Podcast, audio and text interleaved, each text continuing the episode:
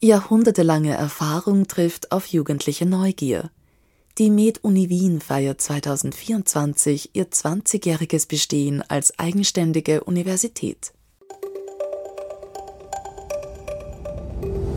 Hörgang Med Uni Wien, der Podcast von Springer Medizin gemeinsam mit der Med Uni Wien.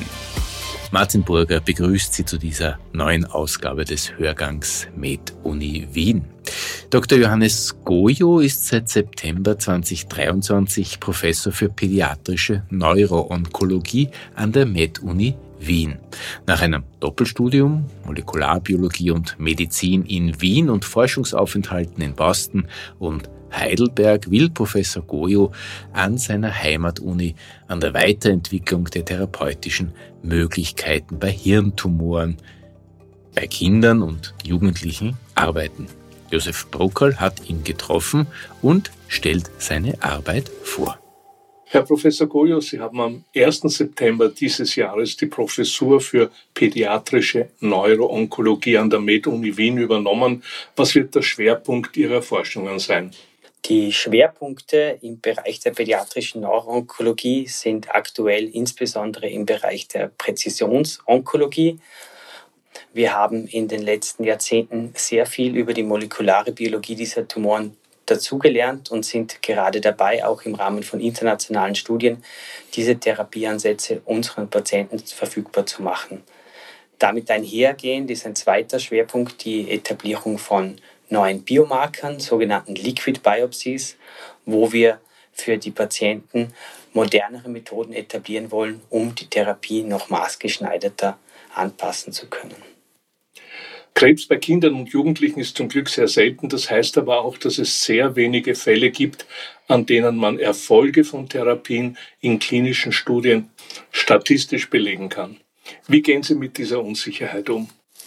Hier hat sich bewährt, dass wir Kinder schon seit Jahrzehnten im Rahmen von internationalen Studien behandeln und es das Ziel ist, dass jedes Kind mit einem Hirntumor in eine internationale Studie eingeschlossen wird, um damit auf die notwendigen Fallzahlen zu kommen, um für die Zukunft die Therapie verbessern zu können. Auch hier hat sich die Präzisionsonkologie als sehr wichtig erwiesen, da wir auf Basis von molekularen Befunden auch viel schneller aus Erfahrungen aus der Erwachsenenwelt oder auch aus dem Labor dazulernen können und anhand von molekularen Profilen die richtigen Therapien für Patienten identifizieren können. Das heißt, mit den modernen Mitteln der Telekommunikation spannen Sie sozusagen eine virtuelle Klinik über viele einzelne Kliniken, die dann auch größere Fallzahlen hat, natürlich. Genauso ist es. Auch bei sehr, sehr seltenen Tumoren, wo, wo ich insbesondere involviert bin auf internationaler Ebene, hat sich das bewährt, dass wir europaweite Tumorboards abhalten. Das sind virtuelle Besprechungen von Expertinnen, wo jedes Zentrum Patienten vorstellen kann, wo wir anhand von den aktuellen Daten einerseits eine Therapieempfehlung aussprechen wollen, andererseits aber auch diese Fälle sammeln wollen, um in Zukunft ähm, die Therapieentscheidungen auf mehr Fällen aufbauen zu können. Wenn Sie an diese Kliniken denken, mit denen Sie hier virtuell zusammenarbeiten, äh, nimmt die Med-Uni Wien hier welchen Platz ein? Ist es eine große Klinik im internationalen Vergleich, eine mittlere, eine kleine? Im Bereich der seltenen Tumoren des Gehirns, die insbesondere bei Kindern auftreten, sind wir ähm, bei den europaweiten Fachexperten äh, dabei ähm, und nehmen auch hier den äh, Platz eines Leads ein. Also wir haben hier eigentlich eine zentrale Rolle dabei eingenommen, das auf europaweiter Ebene aufzubauen und auch international. Was auch äh, vielleicht dann noch kurz erwähnenswert ist, ähm, es ist äh, uns sehr entgegengekommen, dass wir über die letzten Jahre oder auch Jahrzehnte es geschafft haben, dass auch im Bereich der Medikamentenentwicklung im ganzen pädiatrischen Bereich viel mehr Stellenwert gelegt wird auf die parallele Entwicklung von adulten und pädiatrischen Indikationen. Das heißt, mit Hilfe der Präzisionsonkologie gibt es mittlerweile auch sogenannte tumoragnostische ähm, Indikationen, die auf einem Biomarker ähm, basieren, sodass eigentlich parallel als Beispiel ein, ein Medikament, wo dieses, dieses Target oder diese Zielstruktur in einem Lungenkrebs vorkommt, zum Beispiel auch für einen Hirntumor bei einem Kind verwendet werden kann, wenn die gleiche Zielstruktur vorliegt. Eine Besonderheit ist, dass bei Erwachsenen erprobte Chemotherapien bei Kindern mit Vorsicht angewendet werden müssen. Ihr Körper entwickelt sich noch und das kann dazu führen, dass Nebenwirkungen lange Zeit bestehen, die es bei Erwachsenen nicht gibt. Was kann man dagegen tun? Auch hier ist es sehr wichtig, dass die Fälle in möglichst großer Zahl international gesammelt werden und in Studien lange beobachtet werden. Wir sehen auf Basis der langen Nachsorge bei Patienten auch hier gehäuft Sekundärtumoren zum Beispiel, die durch eine Bestrahlung im Kindesalter ausgelöst werden können. Das ist natürlich ein weiteres Ziel von einer maßgeschneiderteren Therapie in der Zukunft, möglicherweise auch diese Toxizitäten zu reduzieren. Nichtsdestotrotz sind die Therapien, die wir bei Kindern äh, und Jugendlichen für Hirntumore anwenden, sehr, sehr lange etabliert.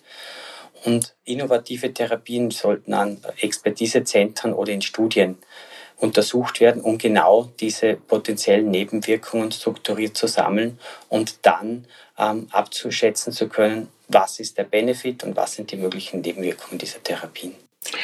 Die Heilungsraten bei Krebs sind in den vergangenen Jahren stark gestiegen, auch bei Kindern und Jugendlichen.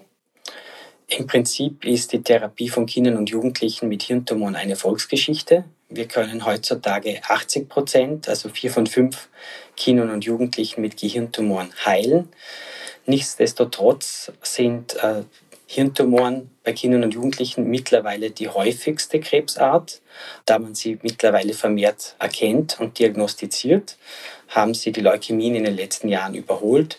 Und auch sind sie aufgrund einer hohen Mortalitätsrate die Tumoren, die für die meisten Todesfälle in dieser Altersgruppe verantwortlich sind.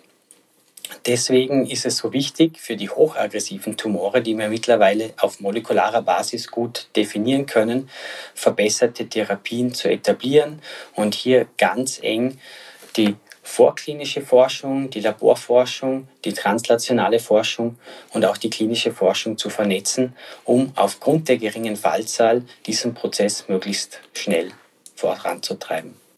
Herr Professor Goyo, wenn Ärztinnen oder Ärzte in unserem Podcast-Publikum Fragen an Sie haben, wie können Sie sie erreichen?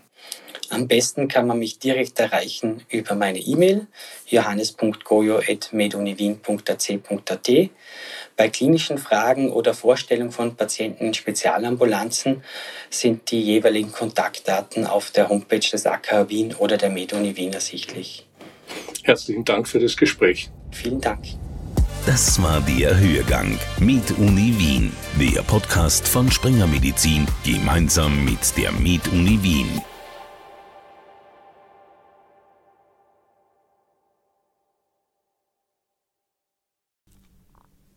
Sie wollen keine neue Podcast-Folge mehr verpassen? Dann abonnieren Sie am besten gleich unseren Newsletter. Den Link zur Anmeldung finden Sie in der Folgenbeschreibung.